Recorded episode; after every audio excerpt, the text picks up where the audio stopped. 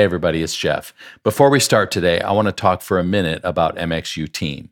So, if you're a Team subscriber, you already know that you have an unlimited number of licenses that you can provision to all of your volunteers to have access to the MXU Now library of videos. But let's imagine that you have a different person responsible for video volunteers and lighting volunteers and audio volunteers. Well, we've now introduced a feature called roles, where you, as the team owner, can assign a role of team lead to those leaders where they can create playlists for the volunteers that are under them. So not only do you have the user role where everybody can access the library, but team lead is the newest role. So make sure to check that out. Also, a feature that we're super excited about is assignments the ability to assign playlists, assign videos, and monitor your team's progress. That feature is in beta testing now and it will be ready very soon. So be on the lookout for that. If you're not an MXU team subscriber, go to getmxu.com and sign up today. Now let's get to the episode. You are now entering the MXU podcast. No credentials required. Well, hey, everybody, welcome to episode 104 of the MXU podcast. I'm Jeff Sandstrom, and I'm here with my good buddy and co host Lee Fields. And we're excited to have a great conversation today about lots of things, but we'll save the meat of that for our special guest who's going to be awesome. But meanwhile, how you doing, Lee? I'm great. Good. Well, you sound great. What is uh what's new? So, the big obviously for those of you who listened last week, you know that we were together in Knoxville um, just dreaming and planning and getting excited for the new office space in Knoxville, and it's going to be amazing. But now we're not a, we're not together this week. We're no, on Zoom as as always back home. So, um, what's new? Um, what is new? Went to dinner last night with uh, two friends, one of which is leaving the state of California, like millions of others. Um, and we went to a restaurant in Sacramento, and I'm I like food. Oh yeah, we've talked about this before. I I like to f- to feel like that I know my way around the food scene in my own town. Yeah, of course. And we went to a restaurant last night I'd never been to, and it's been here longer than me. And okay. I think is the best restaurant I've been to in Sacramento, and I'm pretty upset about it. That's hilarious. Yeah. So why didn't you know about this place before? Well, I knew about it. I knew it's the name of the restaurant's called Ella. I think it's maybe okay. Ella Dining. And maybe this has happened to you before. I, I, hear of a restaurant. I'm always on Yelp and Open Table and Resy looking at stuff. And I had confused Ella and another restaurant in my head. Mm. So, like mm. the menu, the style, the pictures, I thought it was a restaurant that's actually called The Porch. Okay.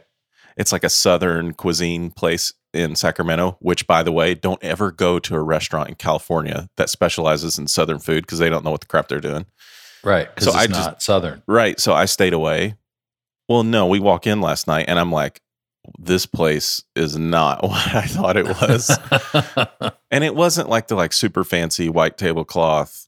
Yeah. Like be real quiet. It was like it was buzzing. It's beside the state capitol, so it was full of lobbyists and politicians and you know, nine o'clock at night and the place was slammed. But anyway, the That's food so was funny. The food was fantastic.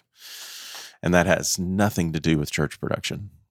No, but it is a good hobby and it is a fun thing to do. But I will say this I was pretty disciplined on the um, food intake. Okay. So, yeah, we need to kind of talk about the MXU 75 for a minute. So, yeah. we're on today's uh, February 23rd, 24th. Sorry. So, we're 23 and a half days into the MXU 75. Yep. So, almost a third of the way in. How's it going so far? Um, I think it's going very good. Good. I like just dinner last night, for example. Um, it was one of my best friends leaving California, and we've had a lot of great meals together. Aaron Padilla is moving, yeah, away from California, so we kind of went for it. You know, I was like, Aaron, order whatever you want. So he orders appetizers, and he orders the bone marrow, the steak tartare, and oysters. Okay, and I didn't eat but two bites of bone marrow, one fork of tartar with no bread and I I did slam like three oysters. But if I'd have done that six months ago, I would have smashed all that bread. I would have just cleaned up, and I and I didn't. The thing that I've noticed is I didn't notice I didn't eat a lot until later. It just Hmm. happened. That's good. So then, like, we finish all the appetizers, and the guy comes back and he's like, "Are y'all done with this?" And I was like, "Well, I only ate one bite of that." Oh wait, wait, I only ate one bite of that. Hmm. I would usually like feel like I'd, I'm full before salad even Right. gets there. Right. So then he comes back and he's like, "Do you guys want soup and salad?" It's one of those places, right? So Yeah. you do the apps and salads and then steak. And then I'm like, "No, just bring on the steak." And then the steak and we shared. We like split a ribeye and split some lamb. I Mhm. think I had a little bit of squash and avoided the potatoes and just had the meat. And then dessert came. I- think I may have broke the rules a little. Are we not supposed to have sweets right now? I think that's coming soon, but Okay. maybe not yet. Well, we ordered these beignets, or Josh, Oh. the other guy, ordered beignets, but it wasn't beignet. It was a freaking donut, and there's three of them, and they're huge, caramel sauce, bananas, candied pecans in a bowl. Mm. So it's like you eat it with a fork. I had one bite. All right.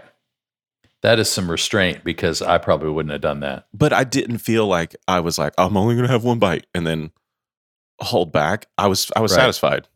You weren't intentionally restricting yourself. You were just paying attention and realized that that's all you needed. Yeah, That's that's really interesting. Well, and on the appetizer stuff, it's like the more you read um, from nutritionists, and especially if you're wanting to build muscle and all that stuff, it's like the bone marrow. Even yeah, it's like yes, there's a ton of fat in it, and there's a ton of that kind of stuff, but because you didn't eat the bread, yeah.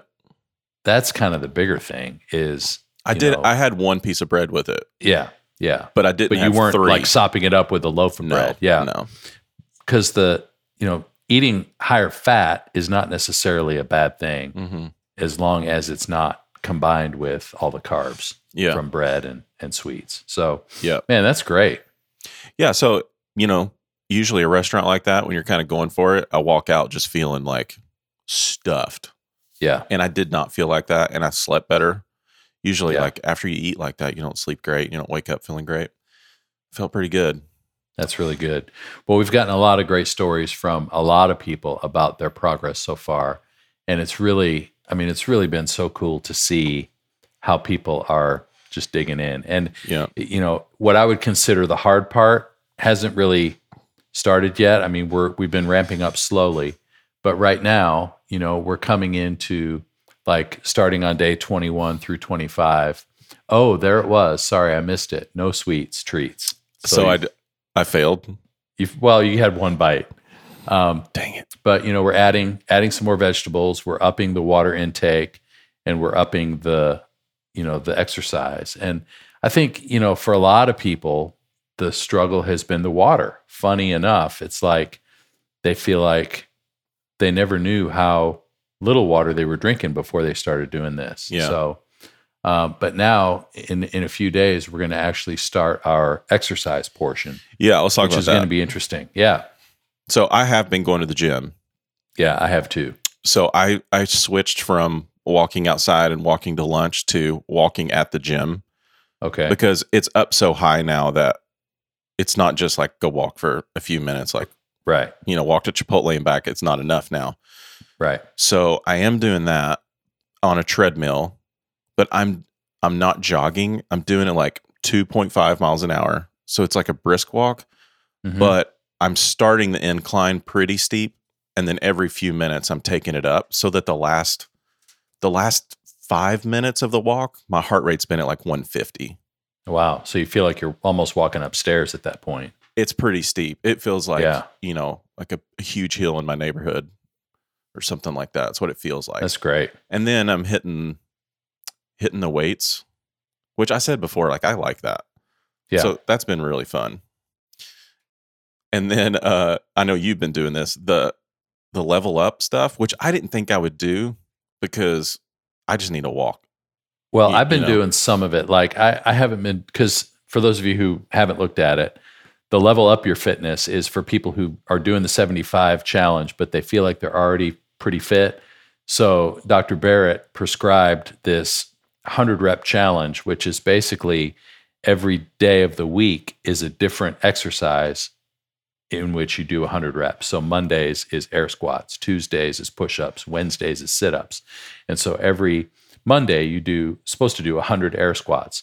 So I've been doing that, but then on the other days like I can't do 100 unbroken push-ups. And so Right. I've just tried to do as many as I can until you reach the point of failure. And once you fail on push-ups or pull-ups, the, those are exercises where it's like when you're done, you're done. And Right. so I've done like maybe three sets of push-ups and gotten to like 60 instead of 100. And you can't, you physically can't do it another. one. physically just your shoulders are just burnt. Yeah. So and then the next week I'll try to do a few more or whatever. So anyway, I know that you did Yeah. air squats last week Yep.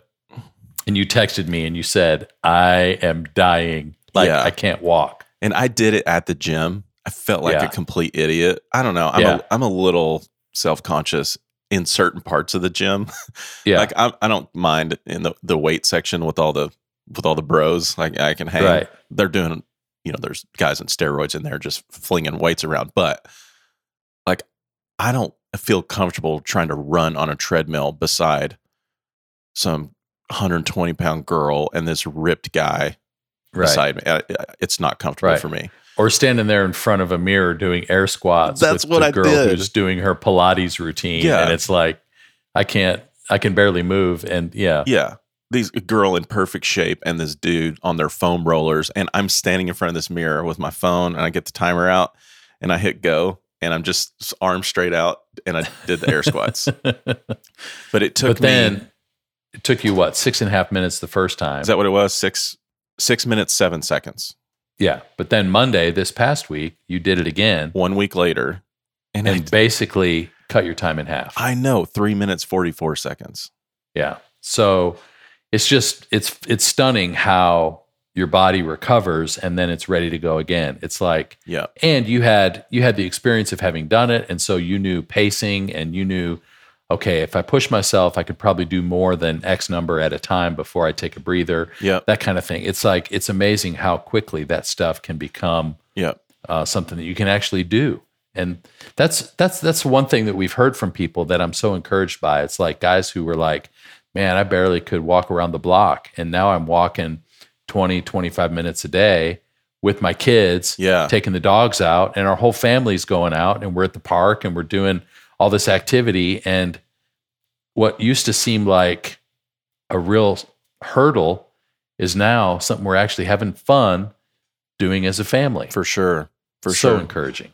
after I did that first day of air squats, the next day I flew to Knoxville. So I was sitting on an airplane for four and a half hours to Atlanta. Yeah. I was destroyed. I was so sore. Yeah. And and I know from working out before, it's actually day two that you're the Right. most sore. So then the next day, Tuesday, when we were in Knoxville, I was I was pretty roasted. It it hurt to sit down. You were limping a little bit when you had to get in and out of a chair. Yes. But Just because those muscles are just fried. Totally. But this week, cut the time almost in half. And Yeah. I'm a little sore, but I have to, th- like, am I sore? Oh, yeah, there's, yeah, that's a little sore. So it was Yeah. Night and day difference. That's awesome. So I didn't tell you this yet. Okay. So the next day on the list is the 100 push ups. yeah. Well, I, there's no way I can do 100 push ups. I don't think I can probably even do 10 push ups, probably. Yeah. But it also, it says push ups or bench press. Press. Right. So I don't know if this is what he meant, but I was at the gym and I decided to try like what weight could I maybe do a hundred times on a bench press? Is that what he meant? Yeah. Yeah. I think so. So I put 85 pounds on. So the bar and two 25s.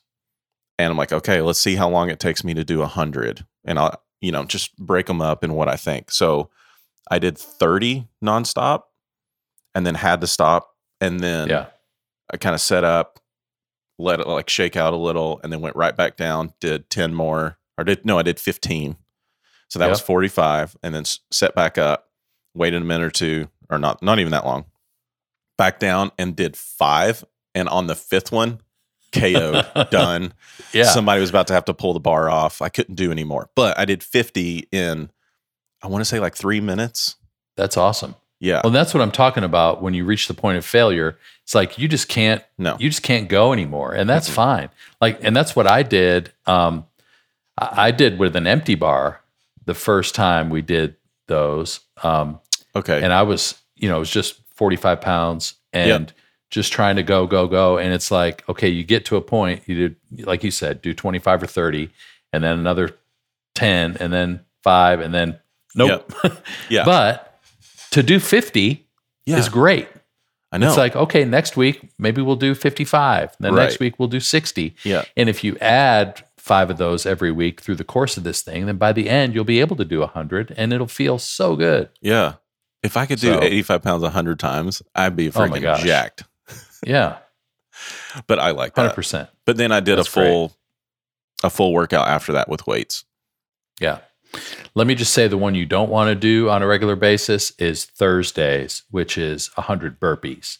Have you done that? Because, yeah, and that is a killer. Like what It's like, what did he just say gas. the mod- modified version is? I, I don't remember. We'll have to We ask him. figure that out. Yeah. Dr. B, what's the fat guy version of a burpee? That's funny. Yeah. Maybe that one I don't I, I, I couldn't even do 100 through the day. Yeah, I- you could. w- well, I uh, it's not practical because No, it's it's not. I'm just going to be a freaking ball of sweat five times a day. Like that's Yeah. that's not going to work for me. Yeah. There's got to be a way to modify it, though. We'll have to figure that out. yeah, totally. Anyway, for those of you who are with us on that, we're we're for you, and we're gonna we're gonna keep sharing as we go because as this gets more difficult, you know, and it- it's funny because I say difficult. Um, tomorrow we start the Tabata exercises, which Yeah. for those of you who aren't familiar, you'll get the video from Dr. Barrett, but it's basically 20 seconds on, 10 seconds off for eight rounds. So it's only four minutes total. Um, but it's basically 20 on, 10 off, 20 on, 10 off, 20 on, 10 off till you get to eight eight cycles. Yeah. And tomorrow is jumping jacks. So you just do as many jumping jacks as you can for 20 seconds, breathe for 10 seconds, do it again, breathe, do it again. So the idea is you count your total reps over those eight rounds. So let's say you get, you know, I don't know, five jumping jacks in 20 seconds times eight. So you've got 40. Okay. So the next day you try to get more than 40. Then the next day you try to get more than that and more than that. And then after five days of that, then we go to a new exercise. So it's it's going to be exciting to see how people are are doing once they actually start these body weight movements because jumping jacks are surprisingly taxing. And I Yeah. think you'll you'll figure that out once you start breathing heavy. But it's it's doable. So go for it. Uh, one thing we didn't do, I'm I'm going to throw this out there. You don't have to do this if you don't want to, but Okay. the measurements, I'm Yeah. gonna I'm gonna say so everybody knows what mine were. Okay. So my body fat percentage before we started was 39.7, Okay. which was terrifying to think about 40 almost 40% of your body being fat. And I weighed in at 297, which is the most I've ever weighed for the second time. Wow. So, like 10 years ago, I weighed that, lost a bunch of weight, gained it all back. So, the day we started this, it's coincidentally was the most I'd ever weighed. So, starting this Tabata stuff is where I think a lot of the weight and the fat's going to come off. Yeah, because I think the fat burn comes from this increased cardio. You know, your heart rate. Once you get your heart rate up, like you saw on the on the treadmill the other day, you know, Yeah. the last five minutes, you feel like you're walking up a steep hill. Your heart rate's 150. Yeah. You know, you you keep your heart rate at 150 over an extended period of time, you're going to burn some fat. Totally. I'm also Yeah. six feet tall. I should say that. I'm like trying to defend my weight. What's that that line from the old show Cheers? Um, you know, every time Norm would walk into the bar, they would say Norm, and the bartender would give him some question, and he'd answer. And one day it was, "Hey, no, what are you up to, Norm?" He goes, "My ideal weight if I were 11 feet tall." That's funny. That's good. Yeah, I um I'm kind of embarrassed to say that when I did the measurements, my weight was the highest it's ever been as well. Oh, I weighed in at 220, which is incredibly high for me. Okay. Um, I feel like my body, like the healthiest I've been, was probably ten years ago or so, and the the weight at which I felt best is about 180 or less. Yeah. And so I've got a long way to go to get to there, but I feel like I'm making progress. Like I haven't haven't really jumped on a scale yet. Yeah, we're not supposed to. I know it's going to be hard for me not to get obsessed about that, so I'm going to try to not do that. But um, I am feeling better. Just again, just exercising more and just moving. Like Yeah. get the heart rate going, and I'm I'm not drinking, and I'm not drinking coffee either. So Yeah, that's right. You you cut alcohol already by by accident. by accident, I got sick kind of after passion, and just decided, you know, I didn't want it, and so I've kind of stayed away from it. And I'm sleeping better. I feel better. I think I've And you cut coffee also? Yeah, and that was kind of around the same time. I just I was I was thrown up as part of my sickness and the acid and the heartburn kind of feeling from that just made me not crave coffee so much. So, As I suck down a cold brew here in front of you. yeah, but it's unsweetened and Oh yeah, zero calorie. you're not doing it after 2 p.m. No. because that's our one of our restrictions at this point. So, Yeah. but it's amazing how much of a reduction in caffeine helps you sleep better. Right. That's true. I have noticed it's harder for me to want to sleep more than seven hours. Hmm. Like, I wonder, we should have Barrett back at the halfway point, I think, because I have questions. Like, Yeah. is that a good sign that my body feels like it got what it needed in seven?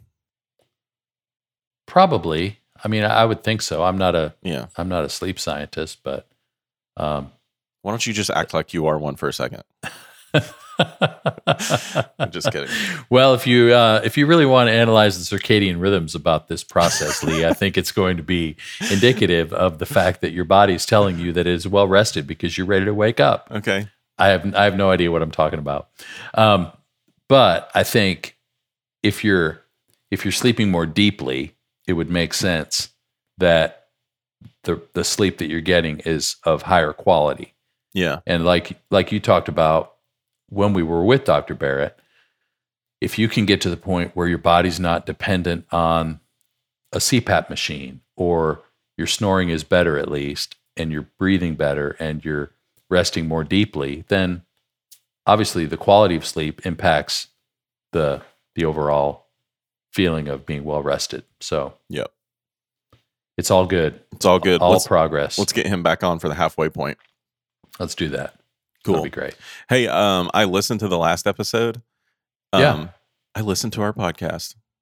Um, I I, actually just wanted to hear what it sounded like recorded in the same room in a loft. And Ugh, is that that has to be a nightmare to edit, by the way.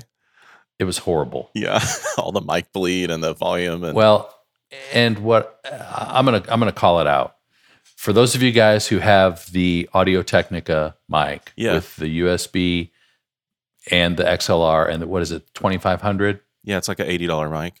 Yeah. Don't ever record it when it's not on a stand Oh, because the handling noise of that microphone is so bad. I had to go in to and know. basically crop anytime anybody picked up that mic before they spoke. I had to go in, and there's some that you can still hear it if you go back and listen closely. So, for those of you guys who were sort of surgically analyzing our podcast recording from last week and said, Why is this so noisy? it's a mess. That's why. It's the handling noise of that mic because it wasn't on a stand. great. So I'm listening to it, and it started with uh, a a commercial, an ad for our friends at Church Gear. Yeah. and they're doing this promo code MXU Easter, so you can get is it ten percent off? 10%. Yeah. Yeah, so all their gear is certified. So I went to their website and I started poking around. I'm like, what do they have? Because I know Elevation just sold them a literal trailer, truck trailer full of gear that's now in their inventory. Dude, they actually have cool stuff. It's awesome. I think they have a I think they have a KSM 9 for like half the price of what you'd spend. Yeah, and it's all certified stuff. But they have. Do you remember the um Avid C24. Yeah, the control surface for Yes. Pro Tools. Yes, they have one on there for a couple thousand bucks. Wow. So you basically get a workstation console yeah, for your DAW, yeah. which everyone knows. I think DAWs are far superior than consoles.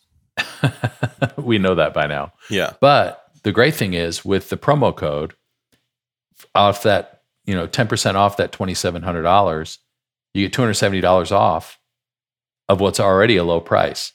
So you can save even more if you use the discount code MXU Easter. how do you think they get the How do you think they get the COVID off those microphones before they sell them? Well, th- I think that's why the KSM 9 is half price. It has COVID. It, it showed up to their office, it has COVID. Got so it. they had to disinfect it. So it's, I think it's on, uh, they dipped it in some ivermectin. So I think it's okay. Starts in China, ends in China. anyway, there's a bunch of cool stuff on there. I I clicked on the lighting category just to see, and I thought Yeah. this is going to be a bunch of like American DJ stuff. It's actually not. No, It's a- there's Lekos on there for like less than two hundred dollars each. Yeah, it's it's pretty good, and it's all certified. So, um, I there maybe there's an ad on here, but I was genuinely curious.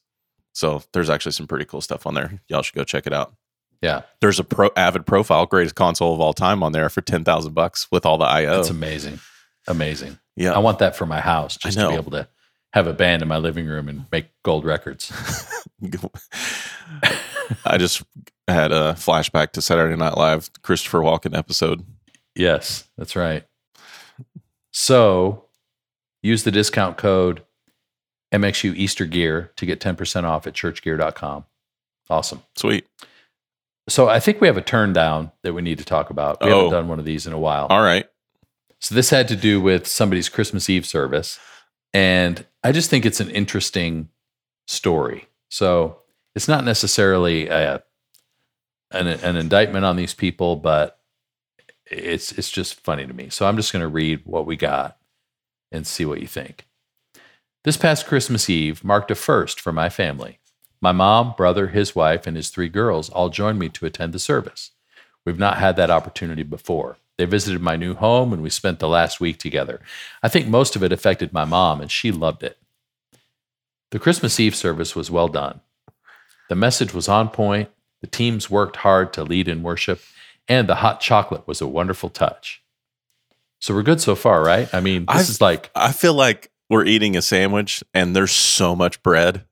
I mean, we have not even gotten through half of this super thick ciabatta yet. She's just stacking on all the compliments, and I'm just waiting for the hammer. Yeah. Yep. So here it comes.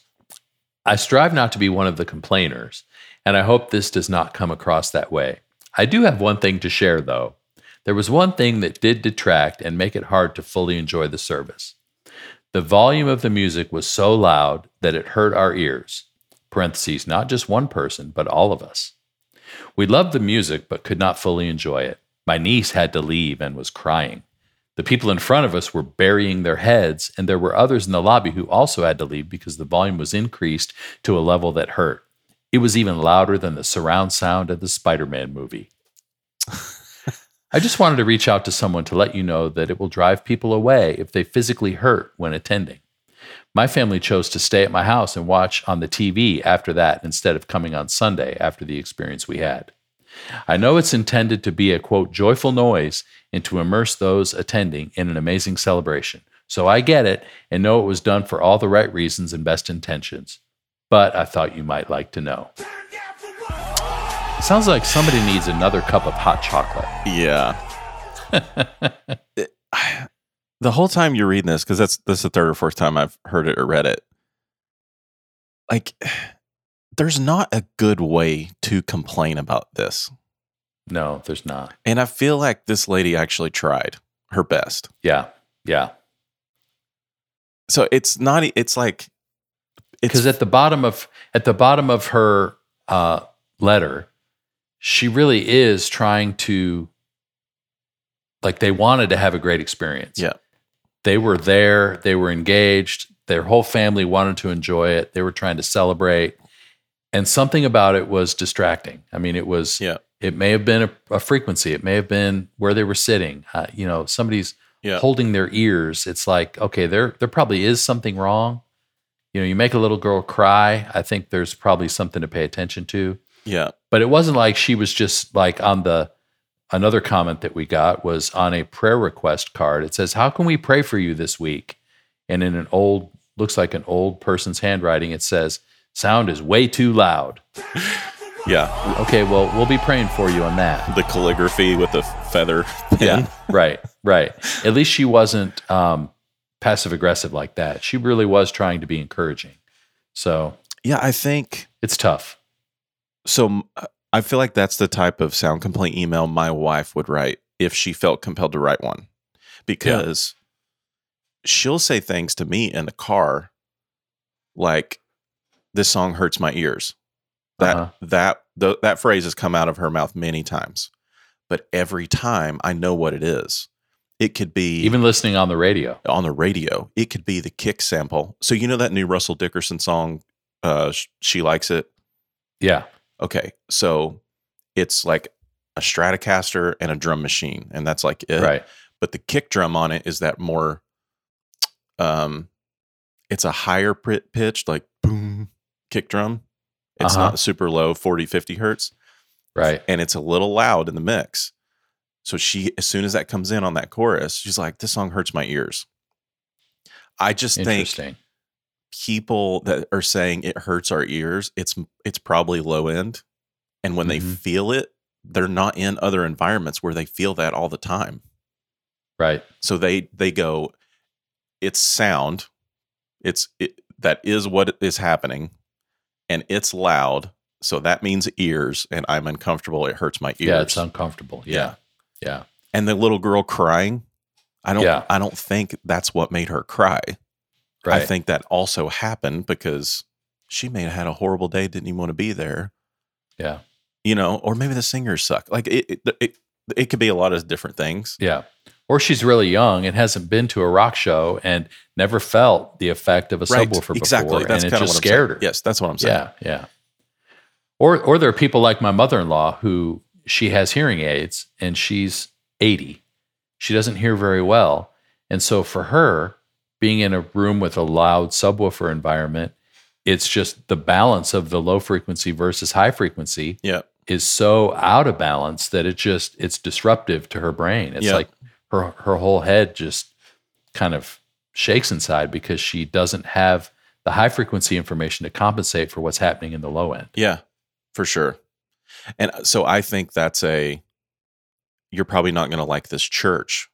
Not, oh, well, you know what I mean? Like Yeah. that's probably how the church is all the time, and everybody that loves that church is good with it and enjoys it.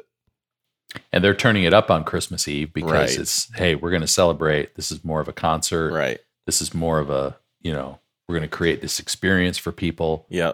and, you know, they want to kind of they're amped up and they tend to overdo it a little bit. I just had a thought for our audio podcast that's launching.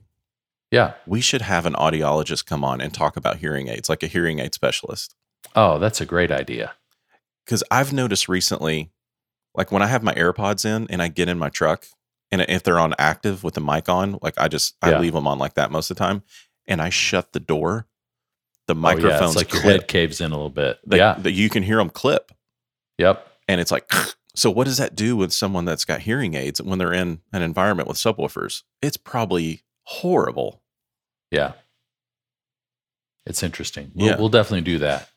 Um, audio podcast, speaking of which, Yeah. is launching soon. So we have our first couple episodes recorded already, and we're excited. We have three new podcasts coming one specifically for audio, one for lighting, and one for video, so that we can nerd out a little more than we do on this podcast. Um, this one's not going away, but those other three are going to augment what we already are doing on this one to get more topic specific with the experts in those areas. Um, speaking of my truck, I have an update on my Have truck. you upgraded your PA? I, I'm real close. Um, Excellent. I know people want to know. I am in touch with our friends at Focal, and we are working on something. Excellent. Yeah. So Marcus from Skylark, we he and I were talking like maybe his team does the install in my truck, Oh, dude. and we get. I I got a guy in Oregon that I've been talking to, who hit us up on Instagram, maybe he'll hear this. I haven't even asked him this yet, but like involve him to consult with the AVL integrators to help do the installation of my truck. I just want to see what it looks like to use Smaart to tune your truck PA. Exactly. Can you imagine a big And- TV outside in the front of my truck with an Earthworks mic on the inside? Amazing. Measuring the distance between those front dash speakers and the subwoofer in the back seat to make sure that everything's time aligned properly. yep. The big question for me is how does this impact what I want to do to upgrade my 2005 Tacoma? I that's out of my pay grade. I don't know how to answer that. I feel like We just need I to get least- you Bluetooth. Let's just start there. well, I thought, okay, how can I spend a couple hundred dollars and just get something with Apple CarPlay Yeah. so that I can have maps and my phone sync to my car? Because right now, I have a six disc CD changer that's absolutely useless Oh because I have no CDs anymore. The lady that wrote that uh, sound complaint definitely still uses CDs. oh, yeah. Well, she's got those Point of Grace records rocking every day. that's amazing.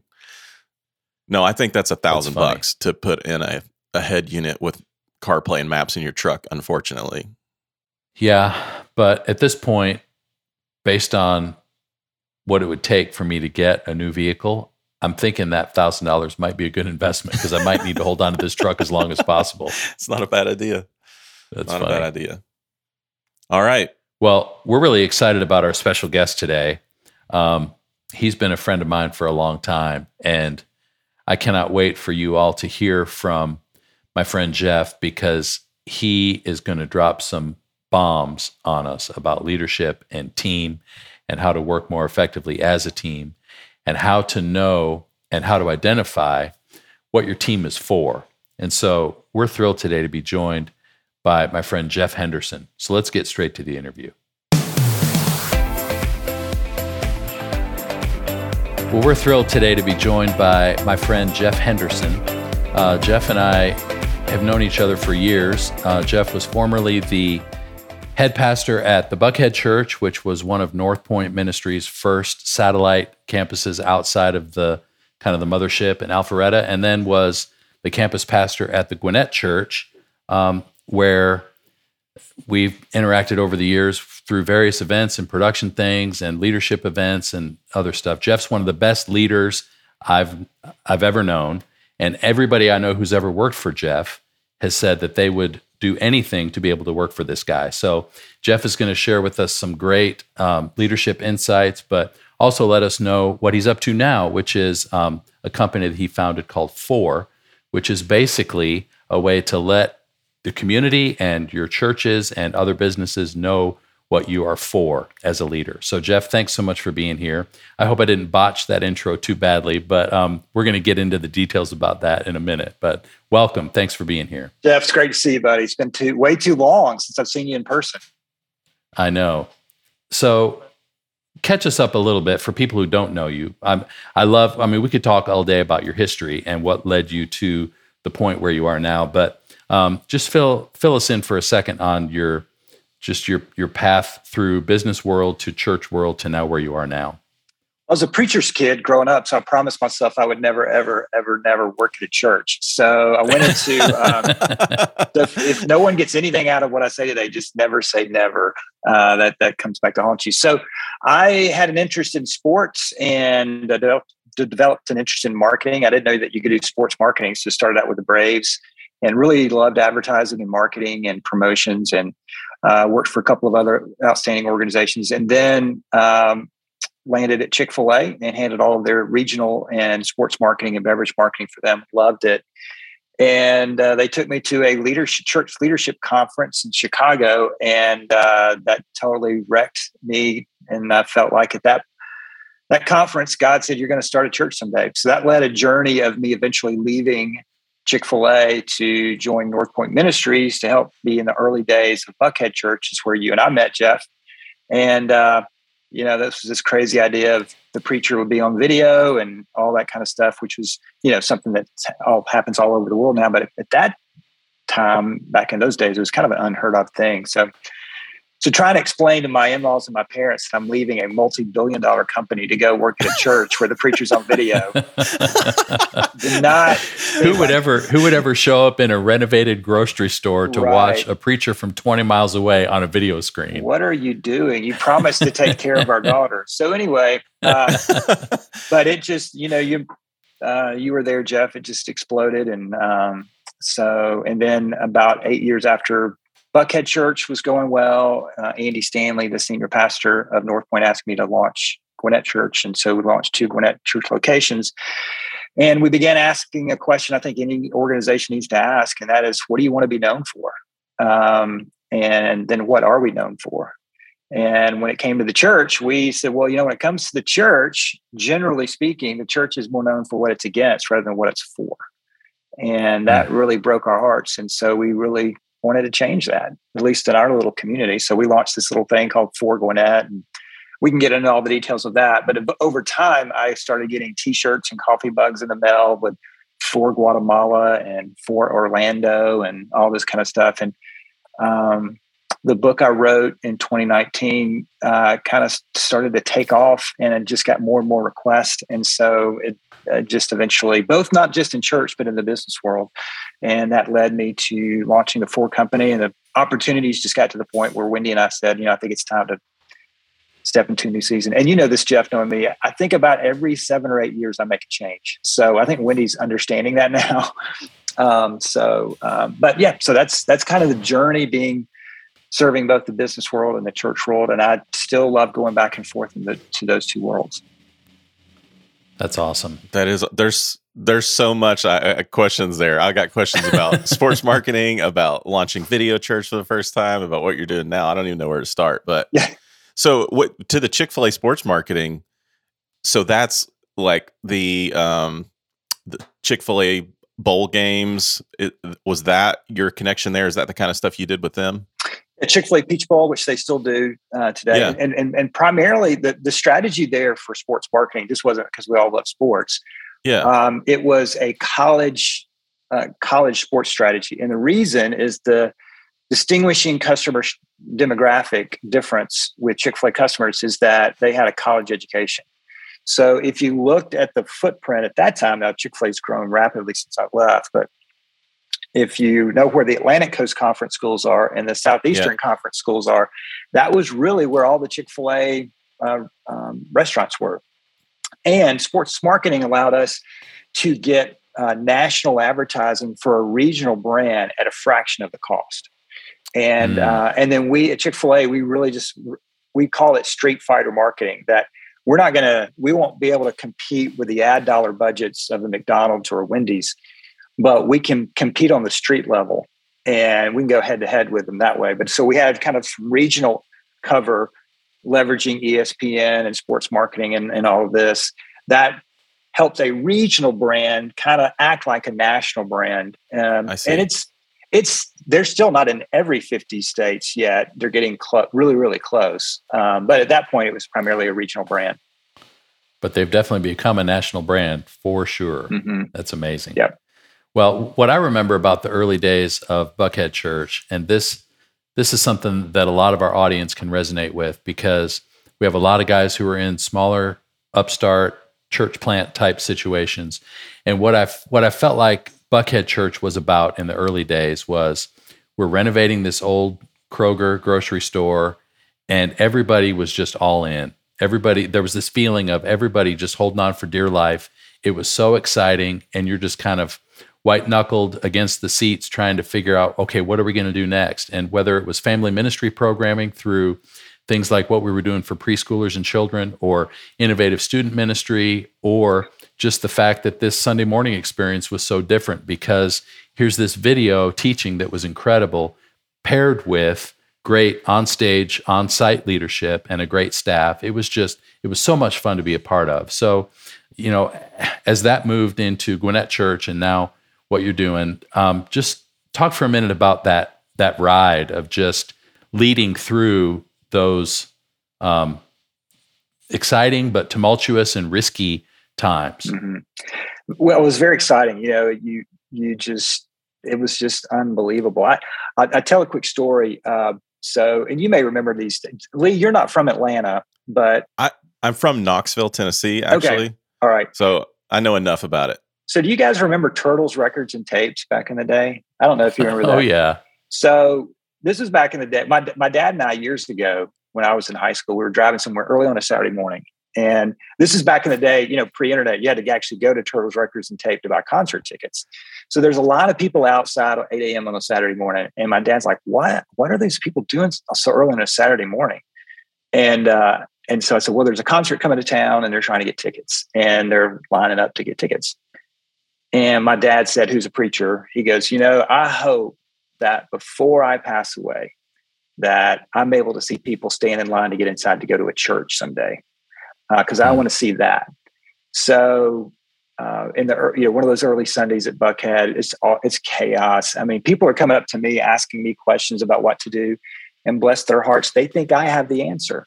And uh, and I'm like, don't forget, just a few months ago, I was a chicken salesman, and now I'm a pastor, and I, you know, I don't know. Yeah.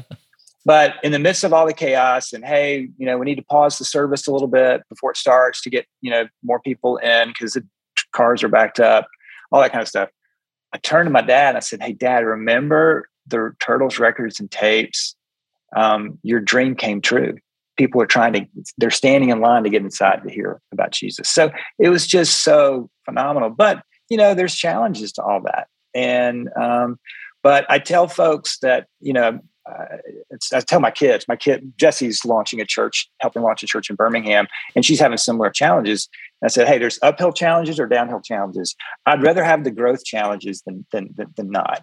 And uh, but I think part of it, I, I'm so grateful that I would pause and I would look around and I would go, "Don't don't get so consumed by the work that you you miss the wonder of this." And uh, and we experienced the same thing at at Gwinnett. You know, I remember when our opening day when we shut down Peachtree Industrial Boulevard, the, the police said nobody else can come in. Um, our team was a little concerned by that, but I'm like, hey, look, as a marketing guy, yeah. The, the, best thing that Disney says is when they close the gates and they go, I'm sorry, we're full, but you can come back tomorrow. So I love all that chaos, right? So Yeah. the, the, the growth and all that is really important. But it's really, you know, it kind of comes down to vision and, and making sure everybody turns, looks around and says, Hey, look at, see, see what's happening here. It's really, really important. It's amazing. So those were some w- wonderful days. But I'll say this looking back to Jeff, um, and Lee, I, I I'm so glad that I didn't let the work consume my marriage and my role as a dad because you know somebody else is the lead pastor of Buckhead Church now. Somebody else is the lead pastor of two Gwinnett Church locations, and but I'm still married to Wendy and I still love my kids. And so don't let the work, even in the how fun it is, don't let the work supersede what's most important. And that's so good. I'm so glad you said that. And for what we do, you know, we have a tribe of technical church leaders, and it's just as easy for them to be there 80 hours a week as it is a senior pastor. You know, I think the pressures are different, the responsibilities are different, but it's so easy to avoid going home and put that as a, a different priority. And for the technical guys and the musicians at the church, it's easy to make the senior pastor the villain there. So you've been that. And we, maybe this is the case somewhere out there. There's some senior pastors that uh, this would apply to, but 99.9% of senior pastors want their teams to have healthy lives. They just want them to figure it out for themselves, I feel like, and and not be there 80 hours a week. So just talk for a minute about that and your role there and I mean what, what you guys were doing was monumental and a breakthrough in technology and the pressures on that team, but Well, I, I I wrote in my book that when it comes to the team, the the customer is eventually treated like the team is treated, and that's a it's, Oh, a, it's a it's a culture issue. And a lot of organizations talk about culture, but they they treat their team as a, a means to an end. And from my perspective, my number one customer wasn't actually the people attending the church. My number one customer was my team oh my because gosh. because nobody woke up thinking about them necessarily, um, but I got to, and that wasn't that's not to say that I didn't care about the people coming. I, I dearly did, but I knew that the best way to take care of them was to take care of the team, and uh, and that's the wonder. Of, I mean, I love to preach and speak, but I'm no Andy Stanley, and so I knew one of the things I ask preachers is how many great sermons can you preach in a year? not how many sermons can you preach in a year how many great sermons can you preach in a year and and i i didn't have 42 in me i had i could do about 12 to 15 um, you know people would come up to me and go man that's awesome you, you should preach more and i'm like no that's about all i got 12 to 15 and um, so but for me I, I, you know growing up in church seeing how people treated my dad uh, the first memory i have of my dad of church is my mom and dad having a conversation on Sunday night, my dad saying, well, Deacon so and so's mad at me, and brother so and so's mad at me. And my first thought of the local church is, why do these people hate my dad? And um, mm. I'm like, I'm. That's why I said I'm. That was a little thought bubble that formed into a decision of I will never work at a church. Um, and but I knew enough about organizational culture, having been dipped in the Chick fil A culture and going, this is amazing. I mean, nobody ever leaves, only crazy people like me ever leave Chick fil A. And so, but I took what I learned there and just started applying it to to our team culture. And um, I, I mean, from a theological standpoint, I felt like, and I still do, that I have a stewardship responsibility that the Lord will ask me, hey, when these people who served under your leadership at Buckhead Church and Gwinnett Church, um, were they better? Did you leave them better than when you found them? And I just felt like if if we can create a great team culture at church, I mean, you know, the rest will take care of itself. And, you know, there's the old adage when it comes to technical and production and staff and volunteers, employees. I didn't say this, so nobody get mad at me. But the the the greatest miracle in the church is when a production person comes to Christ because yeah. they've they've seen it all. right. They, have been treated terribly. Um, and I'm like, no, that's that's not going to happen on on my now we we weren't perfect but that's not going to happen on our watch. And in fact, I think one of the best things we did is this is so simple, everybody can do it. We just sent every, this is, nobody needs to write this down because it's so simple, but we just sent birthday cards with a Chick fil A coupon because I still had connections at Chick fil A. And you would think that's, that's not that big of a deal. And it's not that big of a deal, but people just, they just wanted to be noticed. And, um, there's a there's one, one quick story about chick-fil-a there's an operator who um, who ask his team before they leave the day to go say hey, or when they arrive, say hey to everybody. And when they say when they leave, to go say bye to everybody. And his point is is that you might be anonymous everywhere else in your life, but you're not going to be anonymous here.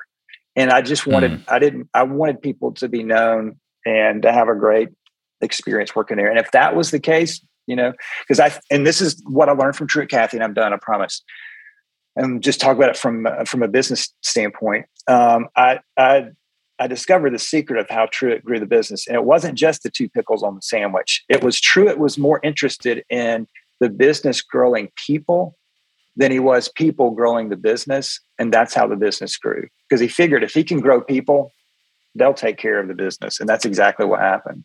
And I feel like in some degree that's what happened at Buckhead and Gwinnett. That's amazing.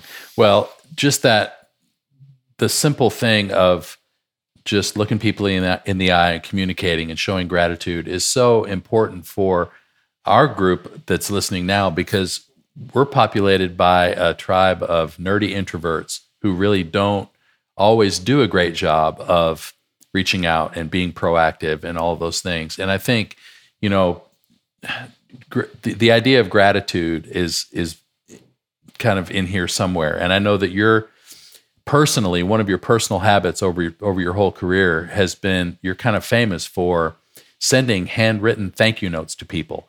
And that has always been a thing that has impacted me and just going, man, I want to be a person who does that for people. So, talk for a minute about gratitude and just how important that is for you as a person you as a leader and how that communicates to the rest of your team. Because I, I, I, think the stat is you try to write three handwritten thank you notes a day. Is that still true? Yep. Yep. And, uh, well, I think the greatest principle I've ever heard on gratitude comes from Andy when he said, unexpressed gratitude communicates ingratitude. In other words, if you don't express gratitude, because we are like, I'm thankful, you know, I'm thankful for Lee, or I'm thankful for Jeff, or I'm thankful for the people in my life. But if I don't express it, it comes across as ingratitude. And that was just mm. always challenging to me to go, you know what? I'm not going to fool myself into thinking that they know that I'm grateful for them, right? They they they know that. And uh, it's just been, Jeff, I mean, I would love to say that people are texting me about my sermons over the years, although one person did actually yesterday. But people send me, I mean, I got a, you know, Billy Bowie. I got a, I got a text from Billy a couple of weeks ago of a handwritten thank you note I sent his wife. And this is back in the grocery store days, 2006 or something. And wow. he said, because they were cleaning out, and uh, he was like, "Hey, we still got this, and we're not throwing this away." And I'm like, "Oh my gosh, that was however many years ago." I'm not good at math. And uh, I think people just want to be seen. They want to be appreciated, and they want to like, hey, they want to know that you you notice them. But you got to have a system. You have to get it. And so for me, the system was on Sunday night. I would just you know put out on our Slack channel, "Hey, does it did did you anybody have any great volunteer stories today?" and and they would send me those stories in, and then I would just write those notes. And um, so I, it was just mind-boggling to me the feedback I got on the on the thank you handwritten thank you notes. But I, I really encourage people don't. I mean, I'm all for technology. I'm all for email. I'm all for texting. But the the the powerful moment is going to the mailbox and actually getting a old school handwritten thank you note. And um, and yeah, I'm not perfect at it but um, but I did write three yesterday. It's still early today though. I haven't written any yet, but that bothers me. So I got I got, but I, you got to have a system. So and then I got no cards in my my car, my my you know my bag and all that kind of stuff. And I'm always constantly looking. And when you're constantly looking to thank people, it's amazing how the stories just appear. Okay, so you said not to write down earlier what you said, but I think every production director listening needs to write that down because that is such a huge tip and a way to provide value to your volunteers, a way to encourage people that doesn't take that much effort, but they will feel appreciated and feel your gratitude in a way that just, you know, thinking it won't ever do. That's mm-hmm. that's incredible. Well, and if you'll go to if you go to your local, I mean, I, am Wendy kids me all the time, Jeff. because you know, you've never really left Chick Fil A. So I'm not promoting Chick Fil A today, but if you if you could go to your local Chick Fil A and hey, can I get like 25 free coupons to give to people as when I write birthday cards or thank you notes? They're going to say, sure, that'd be awesome because you're promoting business. Um, just little things like that. Uh, they're not, you know, there's a book out there that says don't sweat the small things great book but i don't believe in that i believe small things do are, are big things so do hmm. sweat the small things. That's good. That's so good. So obviously that sentiment and that idea of impact and how people feel about you and your organization is kind of what led to the For Gwinnett campaign and now what you're doing now. So talk for a minute about what that what that turn was like in terms of okay, we don't want to be known as a church for what we're against. We want to be known by what we're for. And then all of a sudden, you've got For Gwinnett stickers on the back of every soccer mom's car. You've got t shirts, you've got stuff all through Gwinnett County and projects and serving and help and money, all these things that are going to build the people who need that support all throughout Gwinnett County and now throughout the country. So just talk for a minute about how that happened and how it's growing. Well, when we discovered, you know, this, we, we bumped up to this reality that that the church, for many people, the church is more known for what it's against from what it's for. As a brand marketing guy, I mean, you can take the guy out of marketing, but you can't take the marketing out of the guy. When I saw that, and I know the church isn't a brand, I get all that. You know, it's not a business. I get all that. But when I saw that, I thought that's a brand issue. That's a brand image issue, and we can solve that. We can't solve it for the world, but we can solve it for our community. And I just went all in on For Gwinnett and uh, you know, I just gave everybody. And we put it when we bought the property, we just put a sign out there that said hashtag for Gwinnett. And I got some feedback like, "Hey, how are they going to know it's Gwinnett Church? And what, we don't even have the website on there. How are they going to know it's a church?" And I said, "Exactly. They're not going to." It's all I want to create some buzz. Like, what what is that sign up there? And then we gave, and it was just like 200 of us at the time. We gave them t-shirts. I'm like, I'm giving you a t-shirt. This isn't a free t-shirt. This is this is an evangelism tool. And when you go into the grocery stores and the ballparks and restaurants, and people go, hey, wait, there's a sign up there that says For Gwinnett, and you're wearing a T-shirt says For Gwinnett. Is that going to? What is that? What is? And and whatever they say in that moment is gold. And many times organizations give people way too much to say. Hey, here's our mission statement. It's 17 paragraphs long. We came up with it seven years ago on a retreat, and it's in a filing cabinet somewhere that nobody can remember. but at least we have it. And if somebody asks for our mission statement, we can go, here it is, right? And but we didn't want, you know, vision has to have vision carriers. And so I, I got them all together and said, so here's what I want you to say. It's going to be a church. A church. Well, why does it say For Gwinnett? Well, many people are more familiar with what the church is against rather than what the church is for. And we believe the church is is for you because God is for you. That conversation catapulted uh, Gwinnett Church in the early days. And it just, it was really clear. And the more vision carriers you have, the more vision casters you have. So whether it's a mm. church or a business, if the vision of the organization is relegated to one person or even the leadership team, you've put a lid on that vision. But when our volunteers could communicate in the grocery store and the ballparks what For Gwinnett was all about, then they became our ambassadors. And that's what that's what grew the church. And it's been fun to see how this has all played out. But in a, in a post-COVID world, you know, when COVID hit, I got our church to get our staff together and said, hey, look, let's just keep doing what we're doing because we've been adding so much value to this community. That's what we're just going to keep doing. Because one of the other questions we asked Jeff and Lee in the early days was this if in the future Gwinnett Church decided to close down, would the community even notice? And mm. if hmm. the answer to that question is no, then we have not done our job. But, Why are we even bothering? Yeah. And the reality, and this isn't just true for churches, this is true for businesses, but every day there are churches that close down and the community just keeps right on going because there's no value coming from outside the walls of the fourth church. And I feel like that's what Jesus said is, hey, you're a light, you're the light of the world. You're you're a city on a hill. I mean, you've got to add value. And so that's that's where that all came from. But leaders are repeaters. Uh, one of the biggest challenges I've seen churches when they launch the FOR campaign is they do it for a few months and then they just move on to the next thing. And you, you can't do that. You got to pick one thing and go deep and stay on it um, because you got to say it over and over and over and over again. And I knew for me that you just gotta you gotta stay on message, and it's not enough to start with why. You have to stay with why. And it was my job as the leader to make sure that we were staying on vision and purpose. Um, and and so that's what that's that's kind of the story behind that. And that's why it's been so fun to see other leaders staying on message in their community and giving the church a different um, perspective for people in their own communities.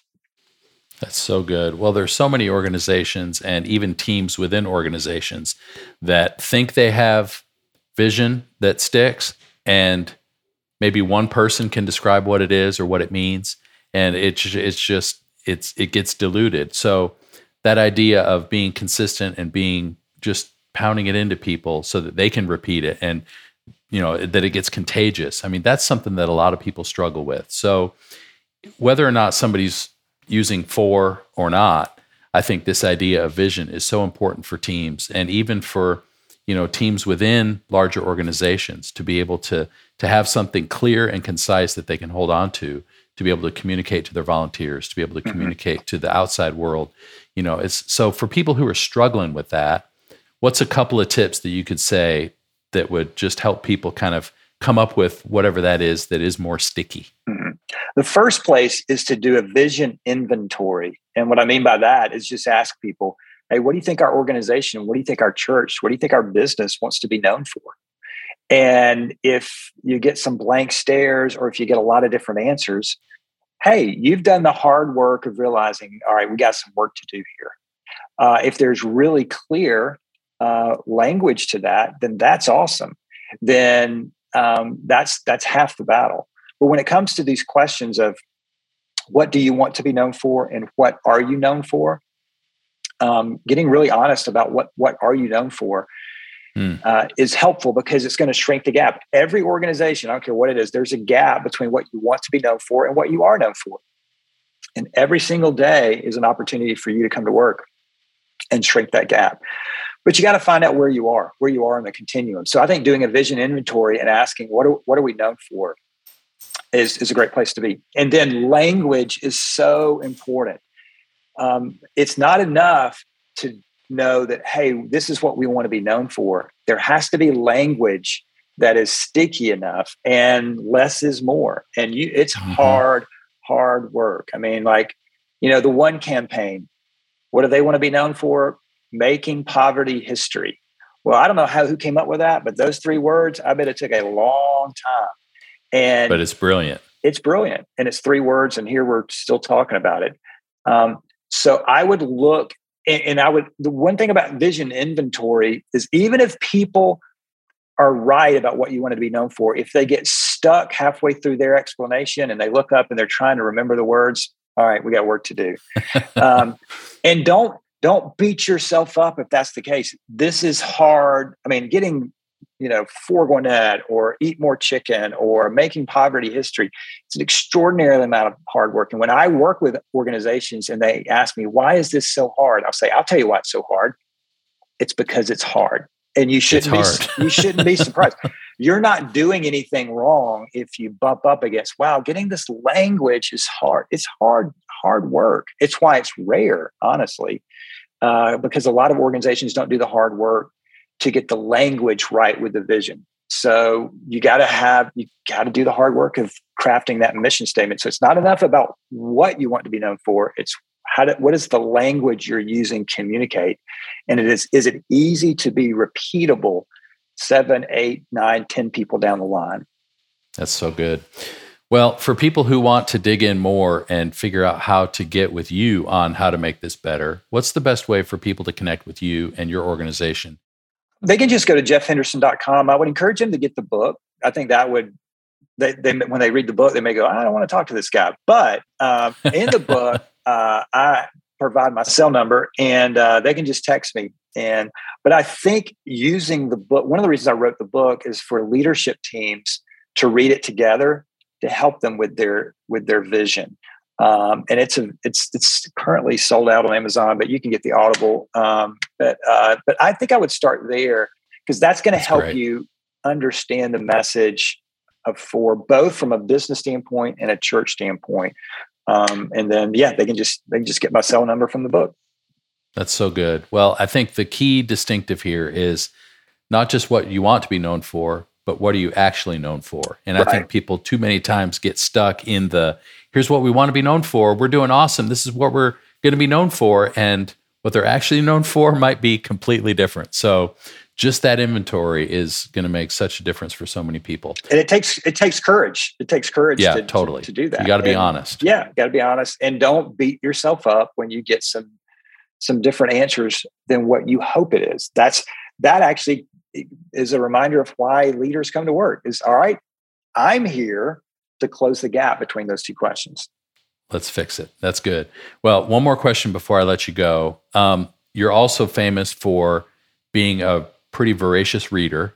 And I know that your book list over the years has usually anywhere between 30 and 50 books that you're trying to read every year.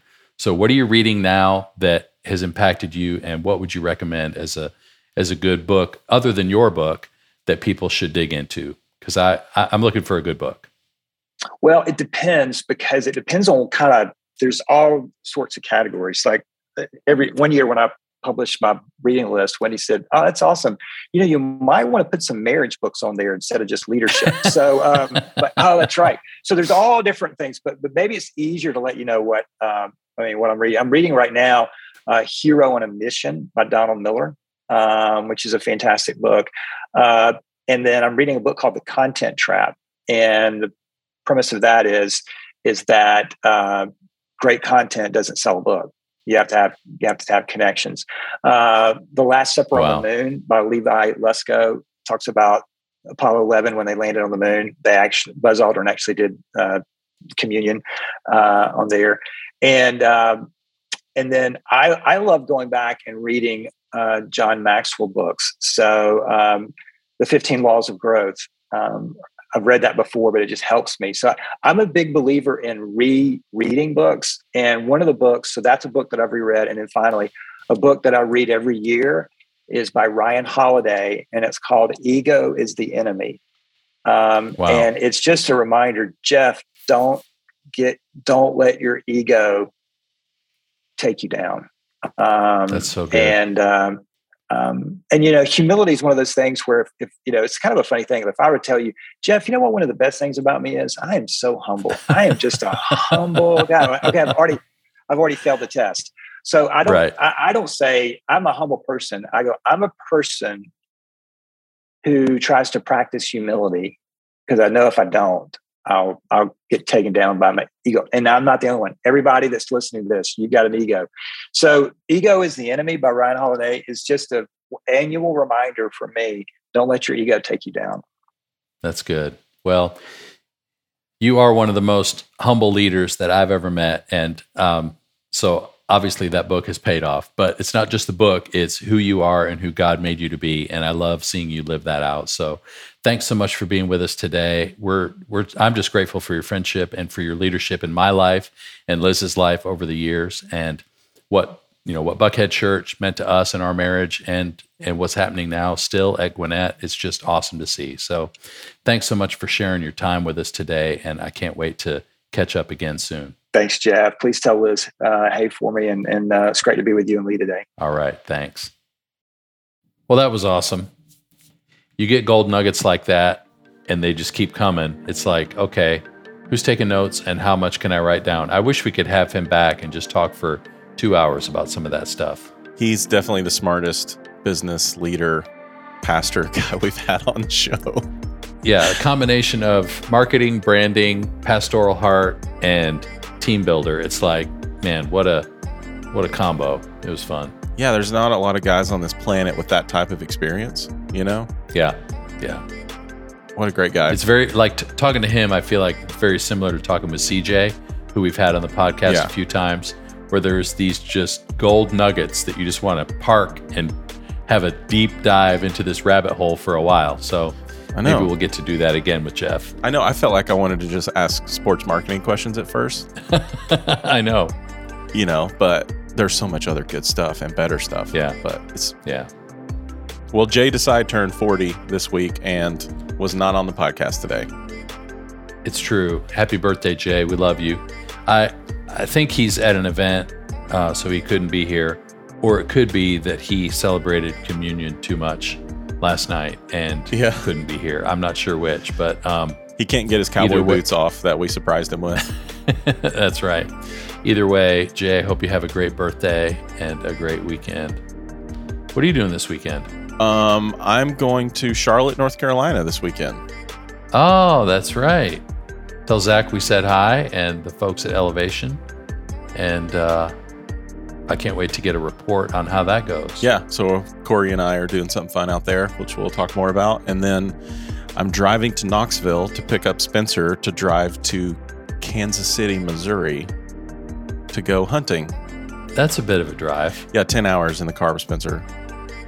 Well, that's good. Yeah, Maybe you guys can figure out how to make this MXU thing happen. we'll work on that. And we're gonna Yeah, go. Uh, we're gonna go hunt all week. so I'm taking a day to rest, a week to rest. A week to rest. Well, you've earned it. And as we've talked to all these people who are listening about, that's really important. So work hard, play hard, rest hard. It, it all works together.